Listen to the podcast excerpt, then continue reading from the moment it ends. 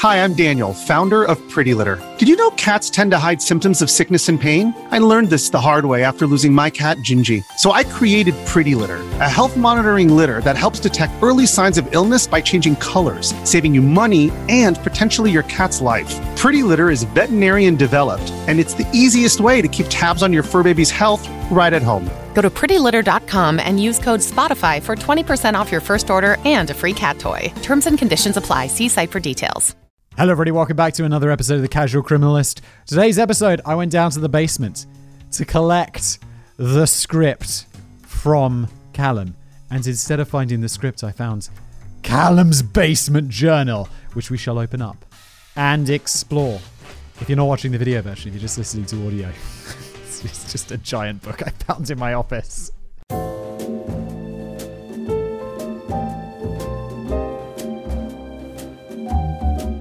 One of the things about spending eight months chained to a basement wall, being whipped if you don't maintain a steady flow of 60 words per minute, is that you spend many moments wondering if your life might have been better had you not replied to the dodgy Craigslist ad in the first place. Look, Callum, if you reply to a Craigslist ad for a true crime writer, you've literally walked into the beginning of a Stephen King, like, horror novel, haven't you?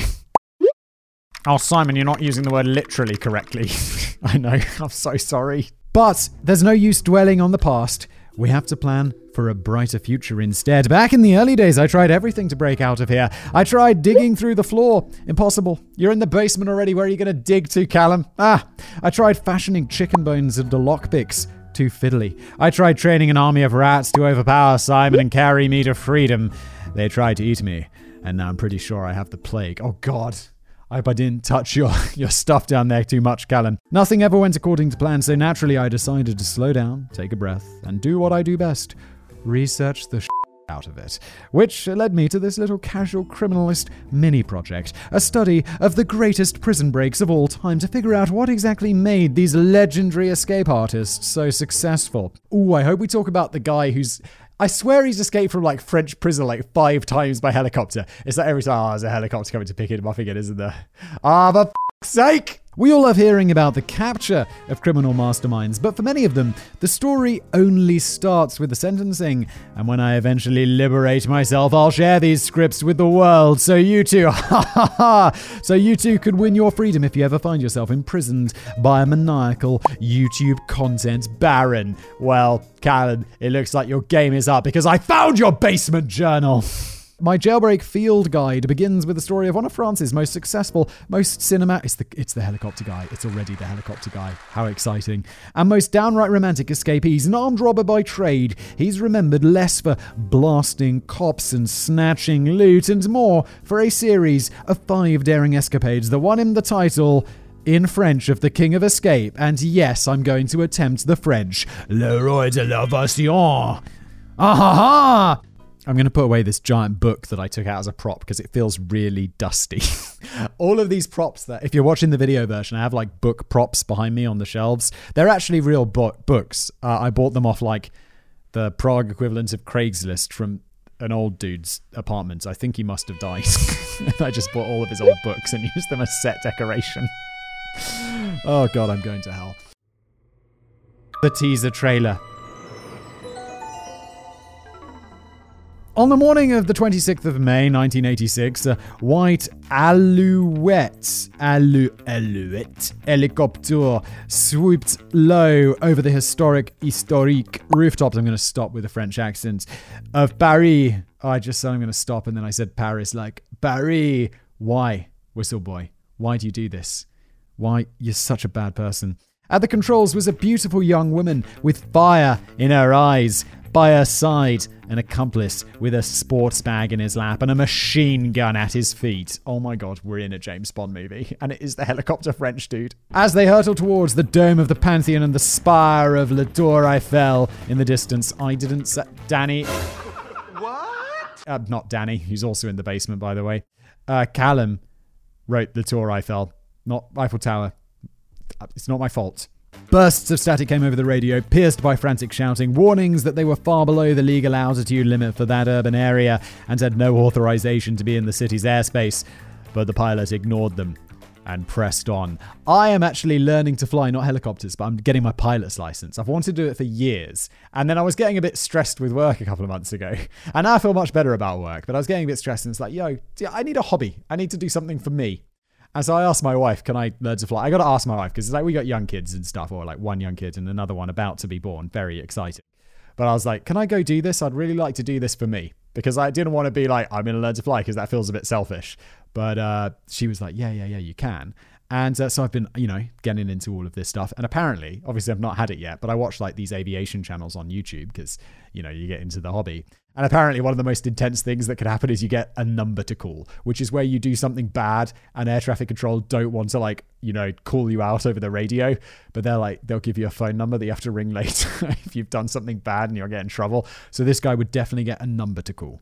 Uh, that was a long detour, and somehow we ended up talking about what is going on. We ended up talking about my kids again.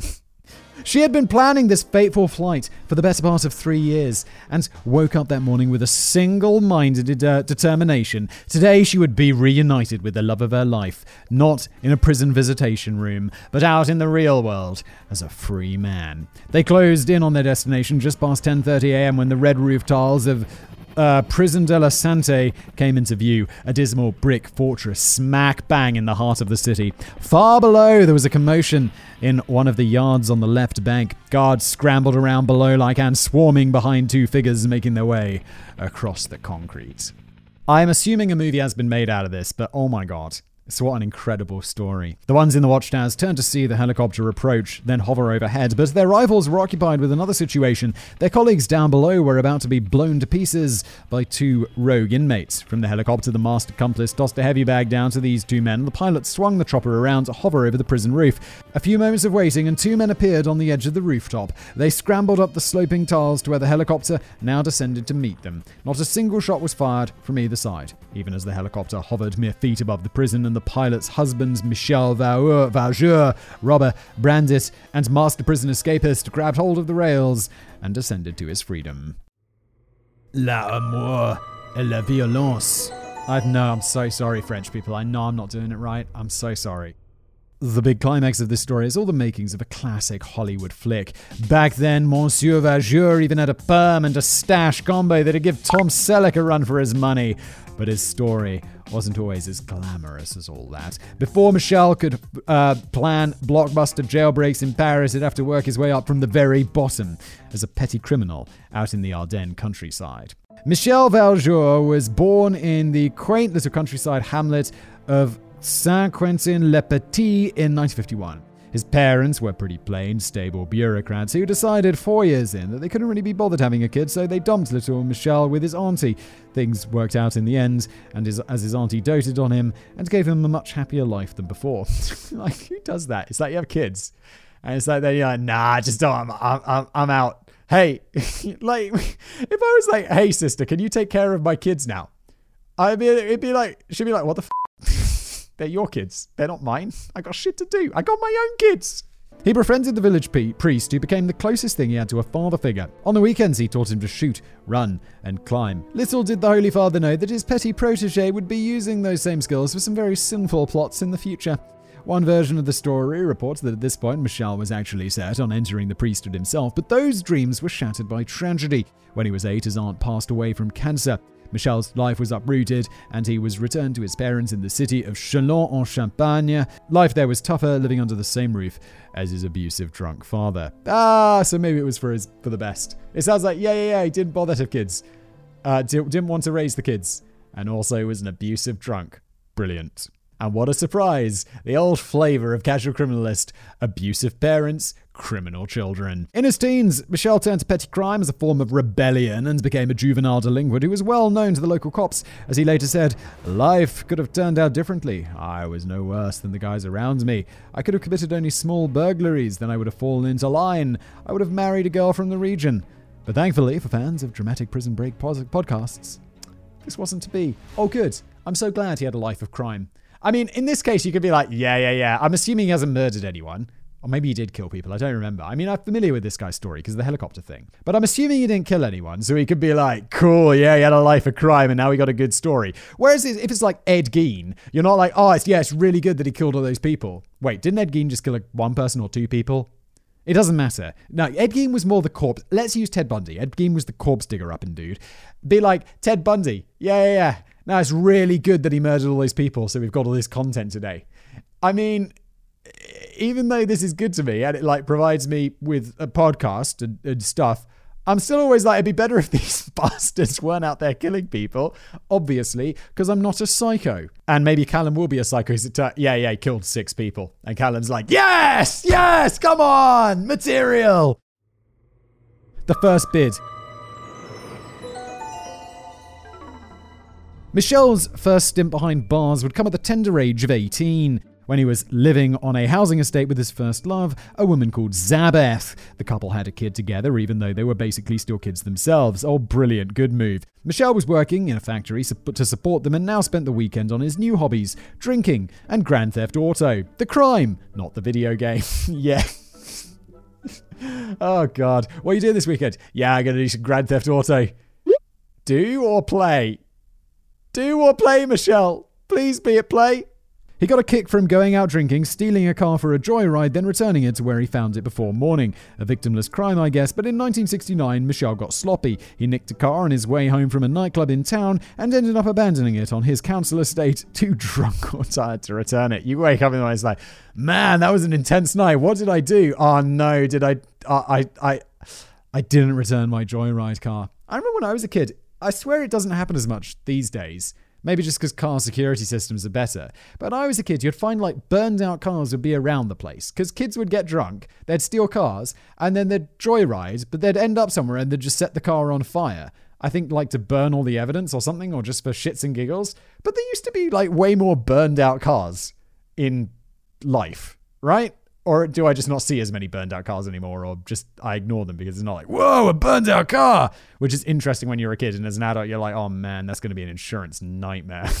He'd woken up from his hangover the next day to the sound of the police kicking in his apartment door and his girlfriend's panicked screams. The future king of escape was up on his feet within seconds and about to pull the first disappearing act of many. He hopped out of the bedroom window and sprinted off to safety, probably still in his boxes. Michelle went on the run for two weeks, hopping between friends' houses to stay under the radar. Meanwhile, his girlfriend Zabeth was enjoying a completely undisturbed stint in jail after being arrested on the spot. She was, quite understandably, unamused. Yeah, why was she arrested? What? She's got a stint in jail? She's just the girlfriend or the wife or whatever of the, the, the thief. Just because your husband or wife's a criminal doesn't mean that you're a. I mean, unless you. Wait, I mean, sometimes you can be like an accomplice and shit, right? But she just seems like she's just chilling out at home. and now she's in prison. God damn it, Michelle. When the cops finally caught up with Michel, he was handed a pretty hefty prison sentence for such a minor crime 30 months behind bars. By all accounts, Michel was quite a handful for the guards and was thrown into solitary a number of times for his little rebellions. He would later tell a Paris radio host, I was very marked by my first prison sentence. Essentially, the worst prisons are just like conventions or training camps for the criminal underworld. There, he turned from petty teenage crook to well connected 21 year old crook at the time of his release. Oh, brilliant. Yeah, that's not going to be good for recidivism. what we did prisons, training criminals, getting connected. When his sentence was over in December 1972, he was banned from staying in 21 of France's 101 departments for the next five years, but he flouted this rule to try and make amends with the woman he loved. And before we get into that, ah, let me tell you about today's fantastic sponsor, Raycon. Look, you're listening to a podcast. Chances are you're doing it through a pair of head- headphones. And I mean, if you're not, I mean, if you're at home listening on the speaker, great, good for you. But if you're out and about and you're not listening on your headphones, what are you up to? Get a pair of Raycons. Or if you have headphones already, probably not as good as a pair of Raycons. That's right, Raycons. What you do? You just pop them in your. Oh, plus with Raycons, they have different size uh, little. I don't know what these are called, like the rubber tips. There's different sizes that come in the box, so you can find some that fit your ears. I have surprisingly large ears, but also the ear holes not as massive as you think. So I put on the little ones, and you just pop them in like this. And uh, unlike some other brands, they don't stick out, they don't dangle down, they're not like gonna fall out when you go out and about. For like sports and stuff, uh, pretty fantastic because they just they slot in and they don't fall out. Also, you know, you don't have to worry about sweating or anything. It's uh, all very nice. They uh, come in this case, obviously. What you do is you just pop that open, you take them out. When they run low on batteries, which they don't do very often, you put them back in the case. They charge up super fast and combined 32 hour battery life, which is pretty absurd. I guess I use headphones that a couple of hours a day. That would last forever. It's pretty fantastic. And what's even better, they start at half the price of other premium ba- brands, which makes them an incredibly affordable option. And also, Raycons come with a 45 day happiness guarantee, so you really can't lose. Create your own soundtrack with Raycon right now. Casual Criminalist listeners can get 15% off their Raycon order at buyraycon.com slash casual. That's buyraycon.com slash casual. You get 50% off your Raycons. Buynow.com slash casual. Pour l'amour. That means for love or for the love in French. Ah, my French is so good.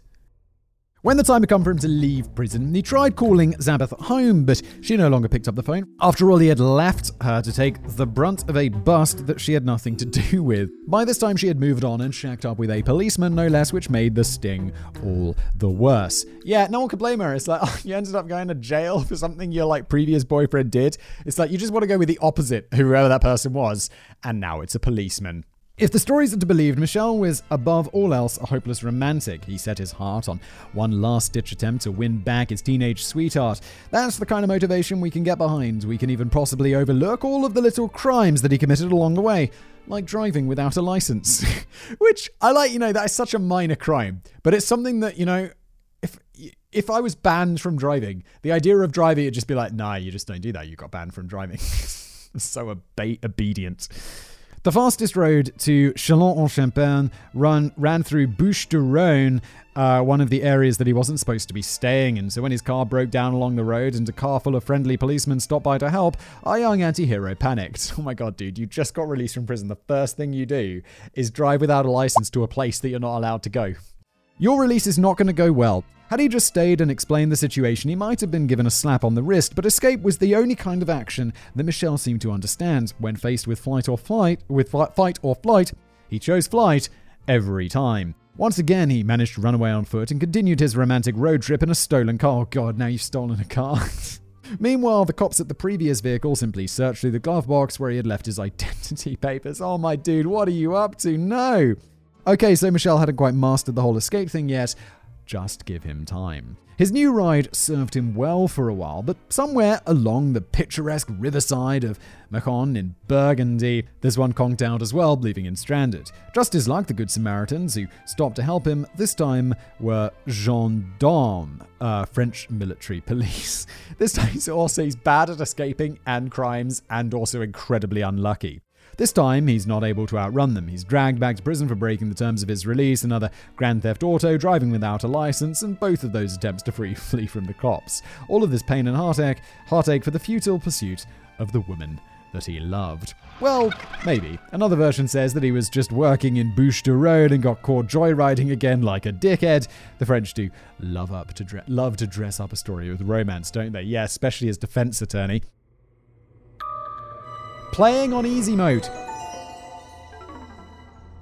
Without a cozy home life to ever go back to, Michel all but resigned himself to the criminal lifestyle. The more time he spent locked in a tiny concrete room, the more he became utterly obsessed with the idea of escape. It's as if he was addicted to the rush of life on the run. This time, the 21 year old is locked up at a little provincial penitentiary in Mâcon, the perfect place for a first attempt at jailbreaking. If you try and jailbreak though, don't the, isn't the punishment like really intense?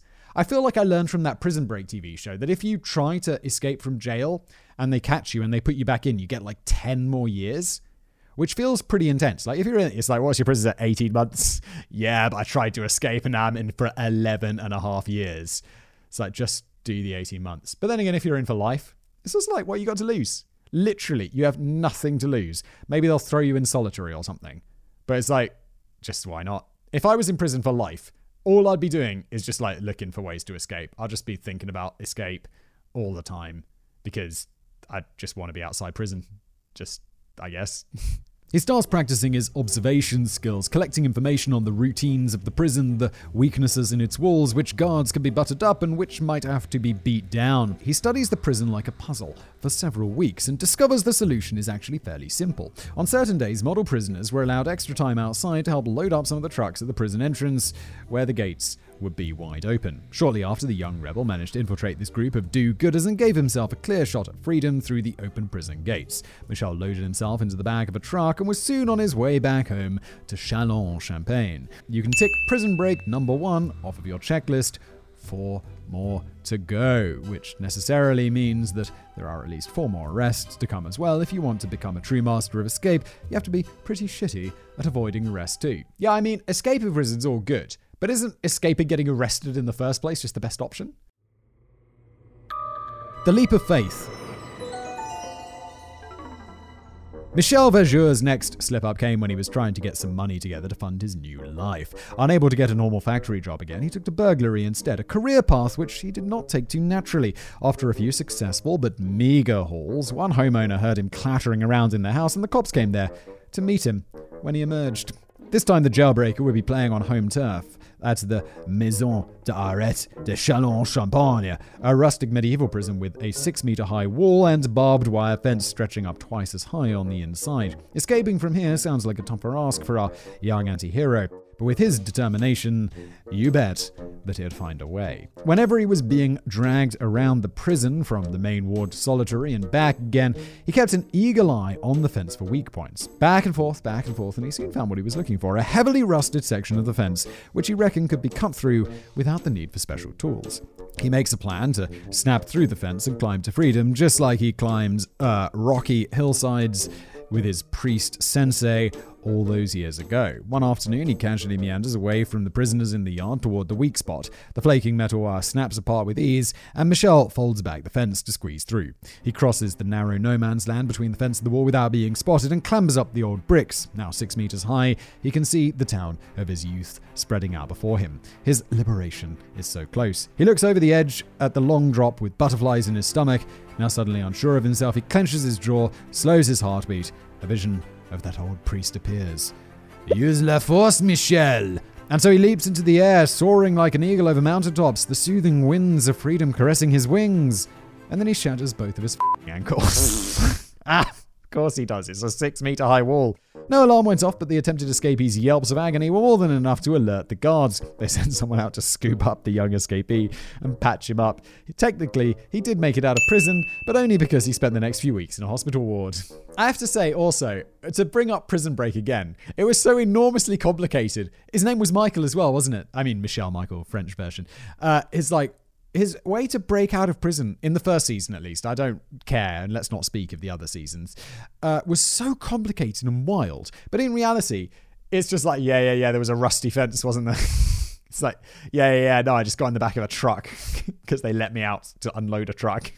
It's never as complicated. It's always just like super basic. How did you get out? Yeah helicopter came just landed on the roof and I grabbed onto it. Easy. It's not, yeah, yeah, yeah. I tattooed it on my body and then I drew the devil's face on a wall and then I used like an egg beater to drill through and then there were 700 other things I did to escape. It's not like this. It's just not. He's clearly still not quite got the hang of this stuff, but what I'm starting to learn is that if you want to be a successful prison breaker, perseverance is key. After his bones healed up and he was returned to the prison block, Michel decided to join forces with his cellmate for the next attempt. The floors in the fence had been patched up and reinforced, so they had to steal tools to saw through some metal window bars and break through. This time, our escapees remembered to bend their legs and roll. Still, it's a six meter wall. Is bending your legs and rolling really going to work? Still, both men blew out their kneecaps and they were dragged back inside. How did you not learn the first time, guys? Oh my god, fool me once. Only joking, nobody's that stupid. Okay, thank you. I was really worried. Casually and carefully, they lowered themselves down to the ground with ropes made out of bed sheets nicked from the prison laundry. Wow, this is like the stereotypical escape. By the time the guards realized what had happened, the white ribbon dangling down from the battlements was the only sign that they were ever there. The bloody brilliant Babybel bust out.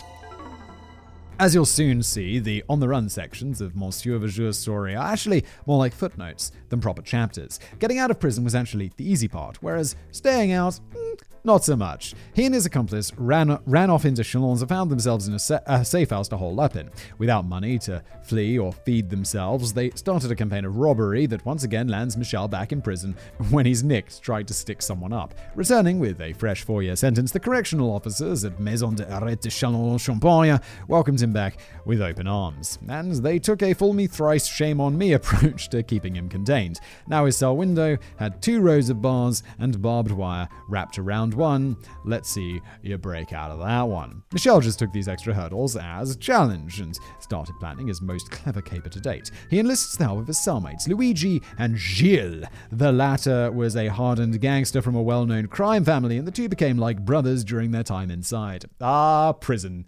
The breeding ground of criminals to get into more crime. After a few plans, they came up with one that could only be called utter genius. Let me guess, soaring through the other bars. In typical Michel fashion, he starts causing trouble one lunchtime in the prison canteen. He gets into a shouting match with another inmate, and his ranting attracts the attention of a guard who runs over to restrain him. As he struggles against the jailer, Michel pulls out a bit of sli- pulls a bit of sleight of hand and reaches down to the keys dangling from the guard's waist and presses a piece of wax into one of them. Okay, now we're getting a lot more clever. This is much more prison breaky. I mean, like the TV show. Our ornery anti hero is then tackled to the ground and dragged off to solitary, but it was all worth it. Now he has an imprint of the literal key to their freedom.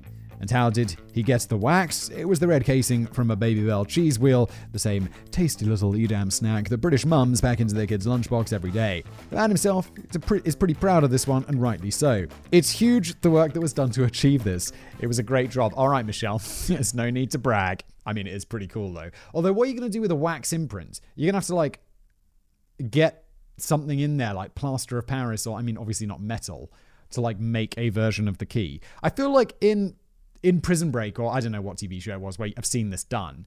It was like they did it with like some sort of Blu Tack mold, and then they poured wax into the Blu Tack mold. But if you make it out of wax, the wax you pour in is going to melt the other wax, right? With the wax imprint in hand, he kept it out of sight until he could deliver it back to his cellmates. Then the three men spent day after day, night after night, sawing and filing away at a piece of iron salvaged from the prison workshop. Eventually, it's a perfect match for the original, which never even had to leave the guard's waist. Okay, that's pretty clever. You just like gradually wear down an actual piece of metal into the shape of a key. That is intense. Once their craft project was complete, all that was left was the big event itself. The door could only be unlocked from the outside, and the most detailed reports I could find mention that they pierced through the door with an immersion heater. Now, those are the things that heat up water boilers. I'm not sure how breaking through a heavy steel door, perhaps they had some other tools as well, or maybe they used it to more easily cut through a thinner panel. Whatever the case, they bored a hole big enough for an arm to fit through, reached around with the key, and unlocked the door. My theory or thinking immediately would be it's like one of those those uh, glass, not glass, but like perspex, you know, plastic doors with uh, reinforced metal bars inside. So it's bars and plastic. And so, with the key obviously on the other side. And so, they use the heater to go through the plastic and then they reach their arm through and use the key to unlock the metal door. I mean, it's a pretty secure door, and that's a pretty genius way of getting through it. Michel was ecstatic as the tumblers clicked into position. He could feel the electricity of another big escape surging through him, but his colleagues looked less enthusiastic when he turned to face them. For some reason, Luigi and Gilles actually decided to stay behind. Perhaps they didn't have long enough on their sentences to justify the risk, so Michel once again found himself alone atop the prison wall, shuffling down a bedsheet rope to freedom. Surely by this point you'd be like, he was in there for four years, right?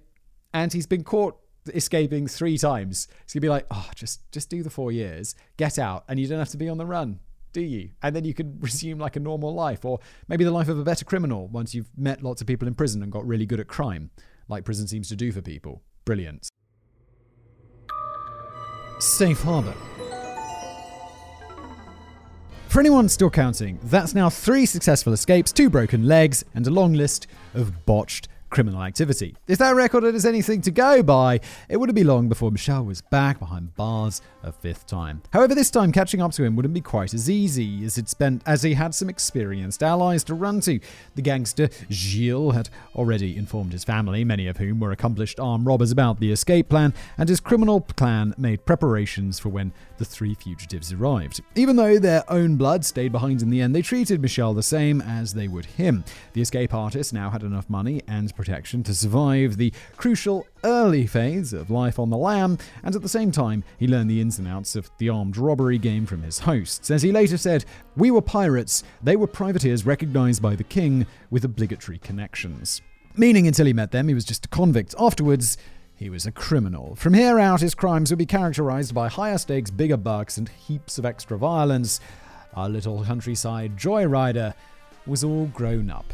During his time hiding out with the family, Michel even managed to find true love in Nadine Bourgeon, the sister of his old cellmate Gilles. This Bonnie and Clyde couple enjoyed a tumultuous romance made all the more chaotic by the fact Nadine was a prolific bandit herself. Her rap sheet included arrests for receiving stolen goods, fraud, and attempted robbery. Their romance was cut short when Michel was picked up again during another botched robbery and was dragged back off to prison. This time, the officials had learned their lesson. Michel would be spending his next stint at the high security Maison de Arrêt de Chaumont, condemned to rot in a cell.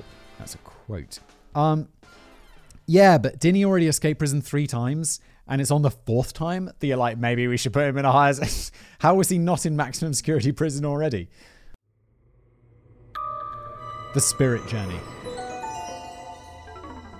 This diamond shaped fortress in historic castletown Chaumont was smaller than our anti heroes' previous homes, with capacity for only around 60 prisoners and far more guards per inmate. That is a really small prison. I mean, there's loads of criminals, right, in prison. 60 is. Is it going to really make a dent? Escape seemed out of the question. Whenever he scouted out the defenses, they were all sealed up tight, and whenever he tried to get access to tools, he was denied. So instead of looking outward to the world beyond the walls, Michel took refuge within. Using a small handbook on yoga, he spent long days locked up alone in his cell as a chance for spiritual improvement. He formed breathing exercise, centered his mind, gave up all unhealthy habits, and began living like some ascetic hermit on a mountainside. I was a monk in his cave, a Tuareg in his desert, an inner freedom, and in the face of authority, a peaceful indifference. So, it actually sounds, and I'm sure it's not the case, that he's actually improving himself in prison and becoming a better person. But, you know, something's going to change, isn't it? Why are French bank robbers so much more poetic than ours? In the background, the prosecution was piling up some pretty severe charges against this eloquent yogi slash bandit. 13 years for two armed robberies, which weren't really armed at all. All the guns were toys, painted black. The charges kept stacking up until he was looking at a mammoth 23 year sentence, which is more than enough time to become a full blown yoga master. But that wasn't really his goal. The yoga was all about mastering his own mind and giving himself the patience to choose the right moment to escape. There could be no mistakes this time. After three years of solitary meditation, speaking to basically nobody but Nadine, who is now his wife after they got married behind bars, he put his new plan into action. Well, that is like some loyalty. She got married to him even though he's going to be in prison for like 23 years. God damn. In 1917, or she's like, he's going to escape. He escaped four times already. He's going to, you know, it's his time. We just got to wait. Hey, it's Kaley Cuoco for Priceline. Ready to go to your happy place for a happy price? Well, why didn't you say so? Just download the Priceline app right now and save up to 60% on hotels. So, whether it's Cousin Kevin's Kazoo concert in Kansas City, go Kevin, or Becky's Bachelorette Bash in Bermuda, you never have to miss a trip ever again. So, download the Priceline app today. Your savings are waiting. Go to your happy place for a happy price. Go to your happy price, Priceline. In 1979, at the age of 28, and just a few months after marrying his sweetheart, Michel decided to go for a more brute force approach than usual. One morning, he rode three hours in the back of a prison wagon down to Châlons, where he was due to appear for a preliminary hearing. Sometime during those proceedings, his investigating magistrate, the kind who handles the pre-trial stuff, came within arm's reach. Michel pounced and locked his arm around the man's neck. He produced a pistol from his waistband and put it to the hostage's head. The guards promptly lowered their weapons. Well, I say pistol. It was actually a bar of soap carved into the shape of a gun. I swear I've seen that in a movie. That's definitely been in a movie. And blackened with boot polish. Still at a distance, I guess it kind of looked like the real deal, and at the end of the day, none of the guards wanted to be responsible for the execution of a magistrate. So, they backed off, and the wise young yogi made his way outside, waving his lavender scented semi automatic in the air as he went. oh my god. This guy. It's not it's not like prison break complicated, is it? He's just carving a bar of soap into the shape of a gun. okay. After that slightly less elegant escape, Michel returned to the loving arms of his beloved, and the two of them fled to the countryside. There they bought a farmhouse with money saved from their robberies, started making plans for the future. They would stay in the robbery game until they had enough money to retire to Argentina. Okay. it's okay. It's like Argentina, the famous home of criminals. But I mean, less bank robbers and more Nazis is the joke I was going for there. I just made a video about that on a new channel I have, by the way, called Into the Shadows. It's called Nazi Ratlines uh, Escaping to South America or something like that. If you want to check it out, please do go ahead, but only after you finish listening to this podcast. In the meantime, Michel starts going by Daniel and gets cosmetic surgery on his nose and mouth to hide his identity. It was a brief golden age for Michel Vaujour, made all the brighter when Nadine fell pregnant with a daughter. They planned to name her Babeth. Bonnie and Clyde appear to have secured themselves domestic bliss. But once again, it was not to be, partially because that cozy home life was interspersed with the odd violent Tarantino esque robbery. ah, yes, domestic bliss and armed robbery. It was on one of those jobs that Michel screwed up again, honestly, just give up and drive a taxi or something, and they managed to hold him long enough to convict him two years later. Added to his rap sheet was a count of attempted murder from the near fatal shooting of a cop during a heist in 1980. Oh. This changes things. Because it's like before, he's just like robbing shit and he's like stealing cars and he's kind of like escaping prison. And you're like, okay, you know, he's not hurting anybody. And then he shoots a cop. And you're like, okay. Okay, so now it's like, you, you need to be in prison, don't you? Forever. Come on. Oh, yeah, you didn't think our handsome anti hero was some non violent noble thief, did you? Definitely not, Callum. I definitely wasn't thinking that. what? No, he was dangerous as hell. One saying, if the cops get in my way, I don't raise my hands, I switch on. Holy Gun parts were the part of the game that excited him the most. Honestly, sure, I liked you better when you were just pretending to shoot at people with silly soap guns. So now, at 30 years old, he was sent right back where he most probably belonged. Yeah, if you shot a cop, you need to. It's prison time. It's prison time forever. Which brings us pretty much right back up to speed with the dramatic airborne opener from the start of the episode. I promised you five jailbreaks, and five jailbreaks you shall have. The last one is by far the most famous and the most exhilarating of all. We're now no longer dealing with little countryside penitentiaries. Michel was hauled off to serve his sentence in Paris at 19th century correctional citadel Le Prison de la Santé. Here, our anti-hero was tossed in among 2,000 of the most hardened criminals in the Republic, serial killers, drug kingpins, hitmen, you name it. They even had a special VIP section for high-profile inmates from politics and organized crime. Ah, yes, politics and organized crime. Those two things that go hand in hand, but desperately, desperately should not. Basically, for a career prison breaker, this was pretty much the final level of the game the big boss. So let's take a look at the map. The blueprint of Le Centre resembles a wedge. The eastern side features an X shaped wheel and spoke construction of cell blocks connected to a 4x4 grid of courtyards in the west. Until 2000, the four blocks were broadly divided by race, meaning our man must have found himself locked up in Block A, the Western European bloc. A healthy staff of guards with rifles manned the towers, and layers of brick, steel, and wire lay between the convicted and busy city avenues on each side of the prison. I can already hear you planning it through in your head. I would totally make a grappling hook at the workshop, steal a rifle from the tower, and backflip off the wall onto a motorbike. Yeah, dream on, mate. By all means, you're quite welcome to get arrested and give it a try, but let me show you how professional handles this particularly challenging breakout first. To hear Michel tell it, the motivating power behind his greatest feat yet was love. Love for his wife and for the daughter who he never got to see being born. Madame Vaujour brought the little one to her visitor father at the prison, but the few hours they had together was never enough. More than ever, all Michel thought about was breaking out. Well, Michel, if you uh, if you didn't want to be in prison and want to be spending time with your daughter, well, you shouldn't have been a criminal, should you? You shouldn't have shot a cop. You should have just, you know, drove a taxi or whatever. And as always, you have to first understand the puzzle before you can solve it. He began with simple observation.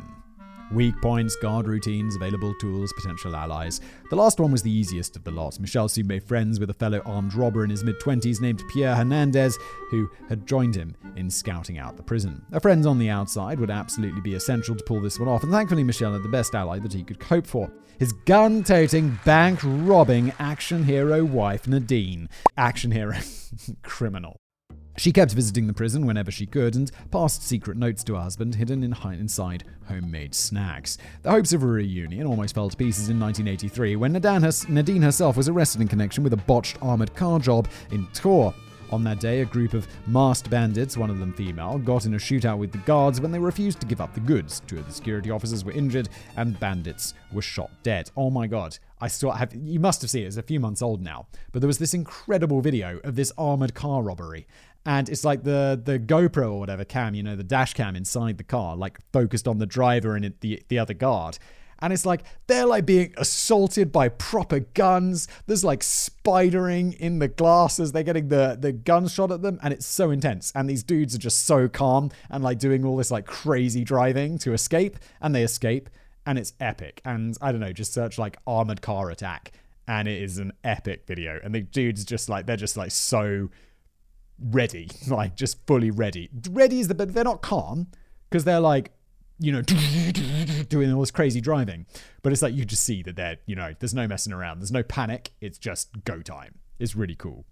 The female crook, however, managed to get away. After ascertaining the identities of the dead guys, the cops were certain it was Nadine. She spent some time in jail as a result. Eventually, she was released from jail due to a lack of evidence. It really, if it really was her and she had gone down, then it most likely would have been game over for the both of them. And who knows what for little Babeth. So Nadine started to dedicate more of her energies to planning how to make a big family reunion possible. It's not entirely clear who came up with the craziest part of the plan, but from what I've read, I think I'm going to give that point to Nadine. See, one of her stints behind bars, perhaps the most recent one, was spent at the Fleury Mérigee prison in the south of Fra- in the south of Paris. And in 1981, the very same year that our amorous anti-hero was dragged off to prison again, two inmates there pulled off the impossible. And accomplice managed to land a goddamn helicopter right in the middle of the prison football field and take off with both of them inside. And I'm thinking that's probably where she got the inspiration. I wonder what makes you think that, Callum. Granted, that one ended poorly in a hail of gunfire, and it also involved the unnecessary ugliness of kidnapping a pilot and putting a gun to their head.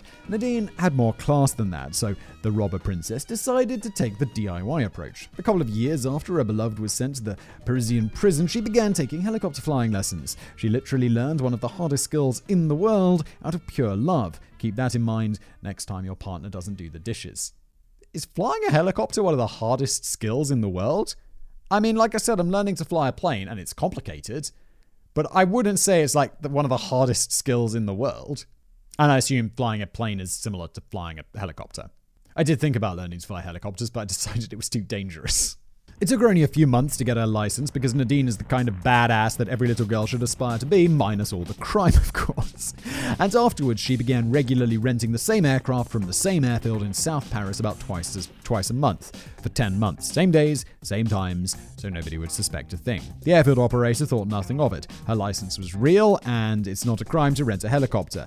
But it is expensive $315 an hour to be precise, and God knows how much for the actual lessons. It's pretty expensive. It's pretty expensive. While his wife was out making moves to break him out, Michel was pretty much just chilling in prison playing chess with his mate and meditating. The one big task he and Hernandez had was scoping out a landing spot for the chopper. It quickly became apparent that there was uh, n- there was nowhere open enough to bring down an aircraft without risking a fiery explosion. So our pair of jailbreakers had to find a way to make it to higher ground, and they had to do that without getting a bullet through the chest. To pull that off, they would need to employ some impressive ingenuity and some adorably cutesy arts and crafts. Are they going to get dressed up as someone else? They're going to make their uniform into into something. Like I think one of the coolest things that you know the prison escapes would be like they had those orange jumpsuits and they dye them blue or something and make them into like prison guard outfits or whatever, and just walk straight out of the prison. It's like oh my god. The girl in the air. Morning, the 26th of May. 1986. The day which Nadine mentions in her note, with instructions to be ready. The sound of helicopter blades whirring in the distance aren't a worry for the prison guards yet, because they have a far more immediate problem on their hands. Two prisoners down in cell block A have decided to spice the morning up by threatening to blow up the joint. They're holding something aloft, a pair of goddamn grenades. They scream at the guards, threatening to detonate the explosives if anyone approaches. The guards panic. Frags are definitely on the contraband list, so this wasn't something you had to deal with every day. They're probably made out of soap, aren't they? I mean, these two dudes are definitely going to get some time added onto their sentence for this thing, but I'm guessing that they're already like in there for life, so they're just gonna their family get paid some money or whatever from the the gang or from these guys. I don't know. If the men were shot down, they would drop the grenades, which would explode anyway. The only non fatal outcome here would be to listen to their demands, which were pretty simple. They wanted to go outside for some fresh air, I guess. One of the guards aims down his sights at the duo as they emerge from the cell block and into the yard. His colleagues follow behind them, and the bombers spin around, threatening to blast the guards to pieces if they don't step back a few meters. Repeating that formula, the two jumpsuited grenadiers, gr- grenadiers jog across the yard unimpeded as the guards edge forward after them. At that moment, their mad shouting is drowned out by the sound of a chopper arriving over the prison, hovering far above the yard. A duffel bag drops down onto the dusty courtyard with a thud, and from inside, one of the men, you probably guessed who it was, yes, Michel Vaujour, produces an 8 meter knotted rope, a telescopic rod, and a magnum revolver. Well, Another fake one, but still. From what I gather after trudging through dozens of conflicting reports, many of which take a lot of liberties with their interpretation, Michel and Hernandez then use these tools and some impressive gymnastic prowess to set up their rope and clamber up onto the prison roof. Michel is up on the roof in seconds, where the helicopter now hovers a few feet above, shielded from most of the guard towers by tall chimney stacks. The riflemen, who do have a clear shot, radio their superiors and ask what to do open fire or let the prison break unfold. It seems like health and safety won out in the end. If they brought a helicopter down here, it could end up crashing into any number of residential buildings nearby. Yeah, because Le prison is right in, and it's in a nice part of Paris, I think. It's like because it's historically there and whatever, and then the area around it became quite upmarket. I think so. It's like a helicopter, like it'd be like a helicopter crashing in a really nice part of town. It's not a good time. I mean, it's not a good time when a helicopter crashes anywhere. A bad part of town, nice part of town, whatever. I'm just saying, it's like, you know, more of a contrast, isn't it? It's interesting. An amateur photographer in one of those buildings across from the prison actually managed to capture all the action as Michel jogged up to the roof with Hernandez still lagging behind on the rope, only just having clambered up over the ledge. Michel makes his way to the chopper, about seven or eight feet overhead, and hops up to grab the runner, hoisting himself up onto, into the copter as it begins to rise. Hernandez is so close, but in an absolute move for the ages, Nadine starts to fly off before he can get on board. That is mega douchey.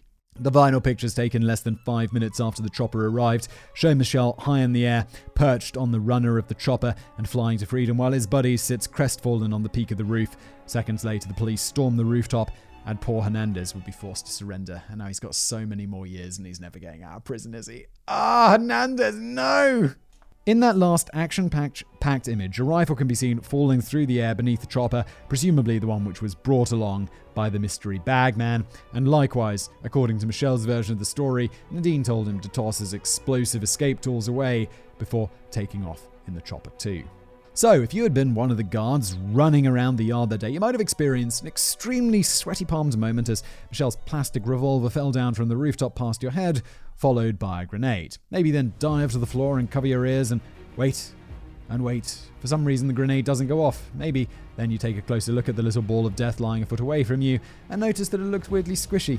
Maybe then, for some reason, you pick up the piece of deadly ordnance and take a bite. If so, you'd enjoy a mouthful of delicious, plump, juicy nectarine straight from the prison's cafeteria. Yes, Hernandez and Vaujour mounted one of the most daring escapes in history using a bit of fruit and some paint. It doesn't surprise me at all. But the thing is, the guards, and the, the guards probably not even worried. They're probably thinking they're fake, but they cannot take the risk. A few minutes after, poor Hernandez was dragged back down to his cell for a severe talking to, and the lovebirds and their anonymous associate touched down on an athletics field next to some Paris University student dorms in the south of the city.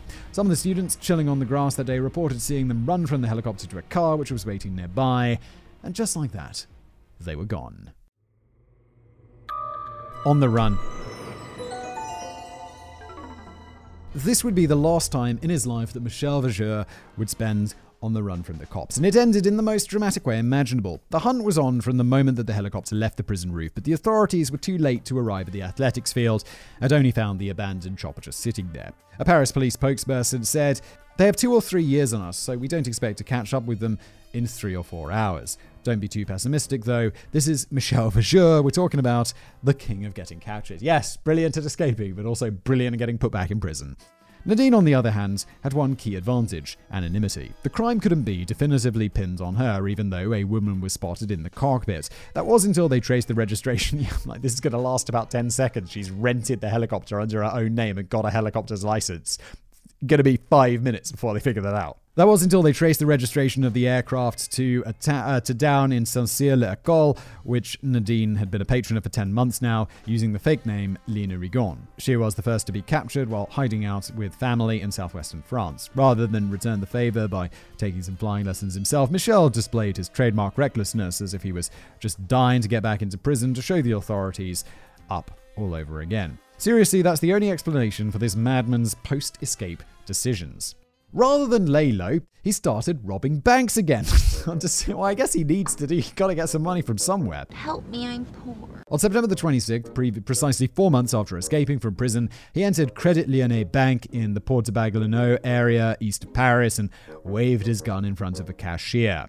When he made for the door, a team of cops were already blocking his escape. Michel opened fire, striking an officer in the stomach three times before there was a cracking sound and his head snapped around to the left. Everything goes blank. A policeman's bullet had punched through the right side of his skull, and he collapses to the floor. Cue some more lovely poetic musings.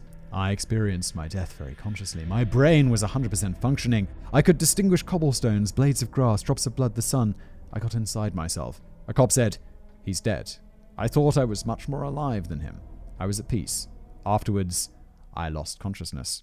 That's some very zen recollections of the time you once tried to murder a group of cops, Michel. Wait, is this actually real? And he's alive? He got shot in the head! I just assumed this was Callum playing with us. Wow, okay. And somehow that wasn't the end of the story. Michel Vaujour managed to pull one last disappearing act by giving the Reaper himself the slip. He spent weeks in a coma before awaking in hospital handcuffed to the bed rail a bit unnecessary since one side of his entire body was paralyzed due to brain damage from the in- injury. Michel was now hemiplegic. After the doctors finished a whirlwind course of rehabilitation, he went for he went to trial for the fresh charges of escaping prison, robbery, and attempted murder. The now disabled 35 year old convict was shipped off to a maximum security facility at Fresnes prison with a policeman's magnum bullet still lodged in his right temple. Oh my god, that is so intense. I, I, I mean, jeez. Encore, encore.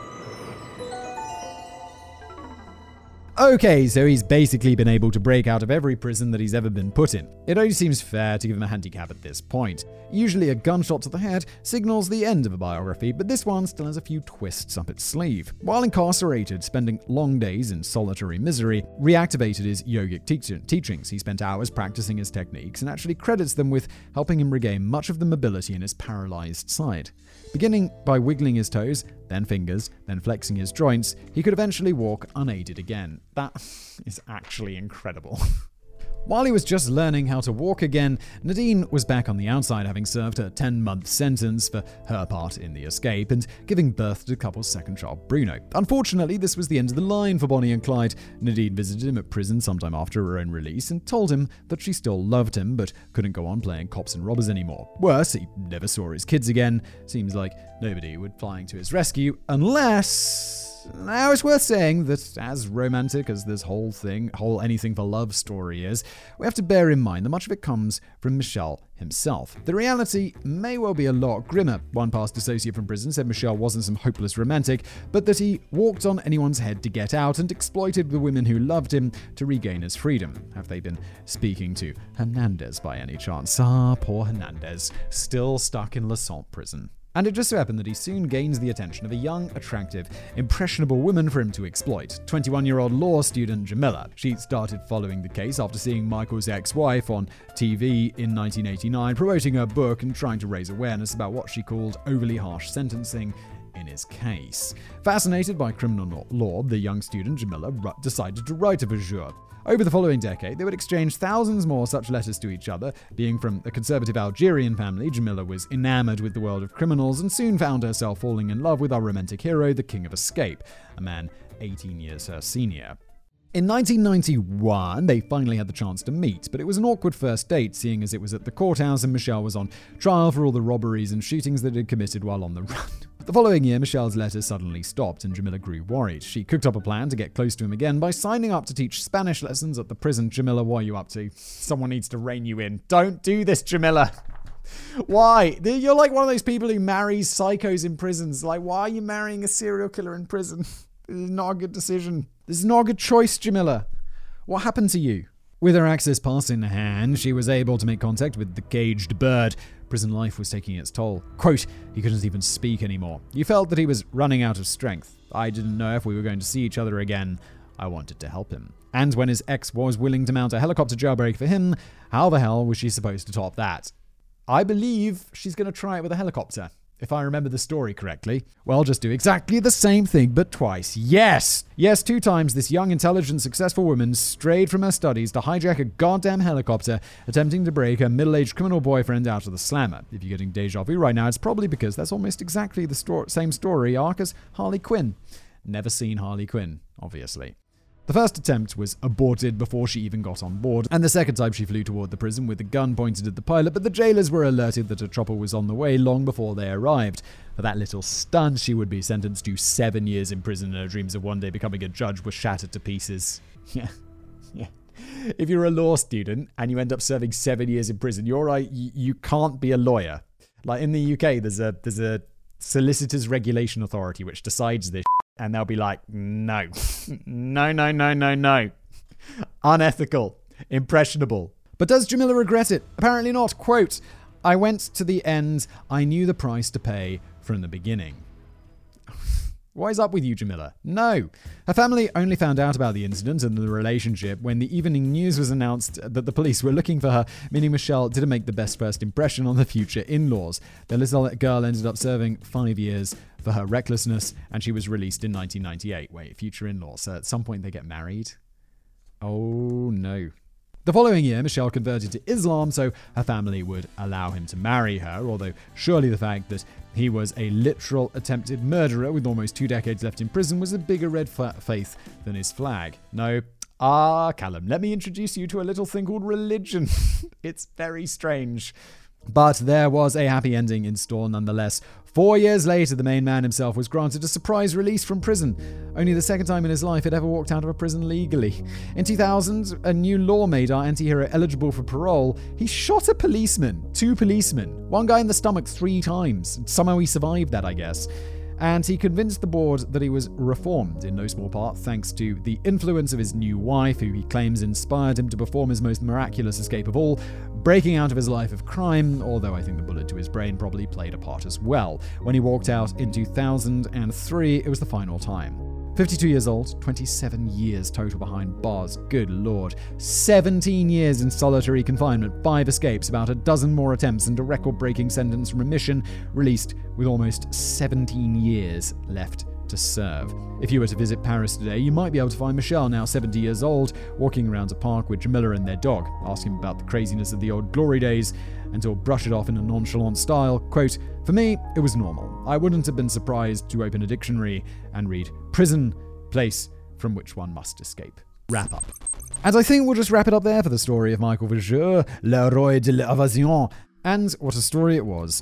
Mentored by a warrior priest, a gung ho anti hero embarks on a life of crime filled with clever plots, gunslinging duels, and daring airborne escapes. Okay, I may have glamorized it a bit too much in that recap. Because although it's cool to hear all these amazing escapes, there remains the fact that Michel was quite content opening fire on security guards and cops during his robberies. Like there was definitely a reason he was in those prisons in the first place, so don't cheer too loud when he breaks out. All things considered, not exactly the best role model. However, if one were to be imprisoned in the basement of a diabolical digital media despot, what useful lessons might one glean from Michel Vaujour's storied life? Oh, also, someone put together, it was in the comments of one of these videos, and I voted it so hard, was everything they've learned about being a criminal from the casual criminals is like don't write down your crimes but like 50 others and i was reading it just i stumbled upon i think this comment got voted up quite a lot so it's at the top of one of the recent videos i reposted it on my twitter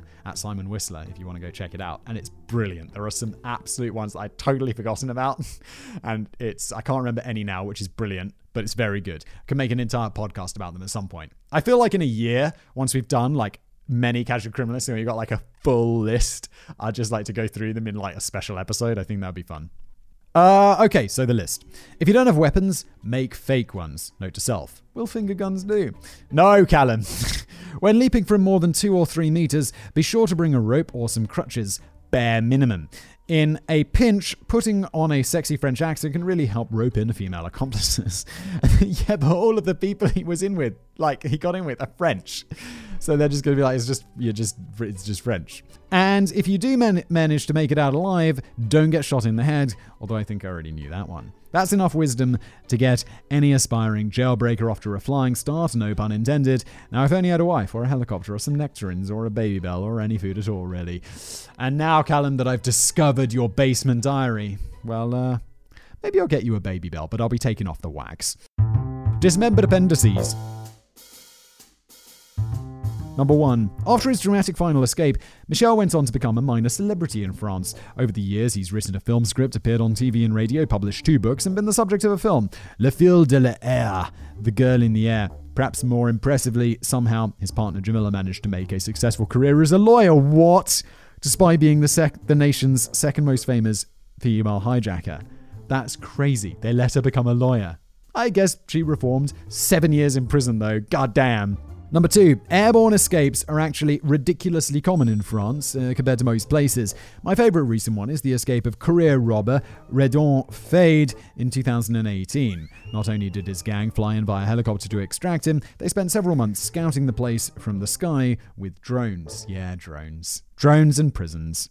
This has been an episode of The Casual Criminalist. I do hope you enjoyed it. Thank you so much for watching. If you are watching this show, please, or listening, of course, if you're watching this show, please do smash that like button, subscribe. If you're listening to this in its podcast form, well, please do also subscribe. Also, leave a review if you would like. That would be fantastico. I don't know why we're doing Italian, it's French. What's French for really good? Uh. Oh, I know this. I know this. J'adore or something, isn't it? Like, I adore it but uh, that's not what I'm. That's not what I want to say. Let's just wrap things up here. Thank you so much for listening or watching, and I'll see you next time.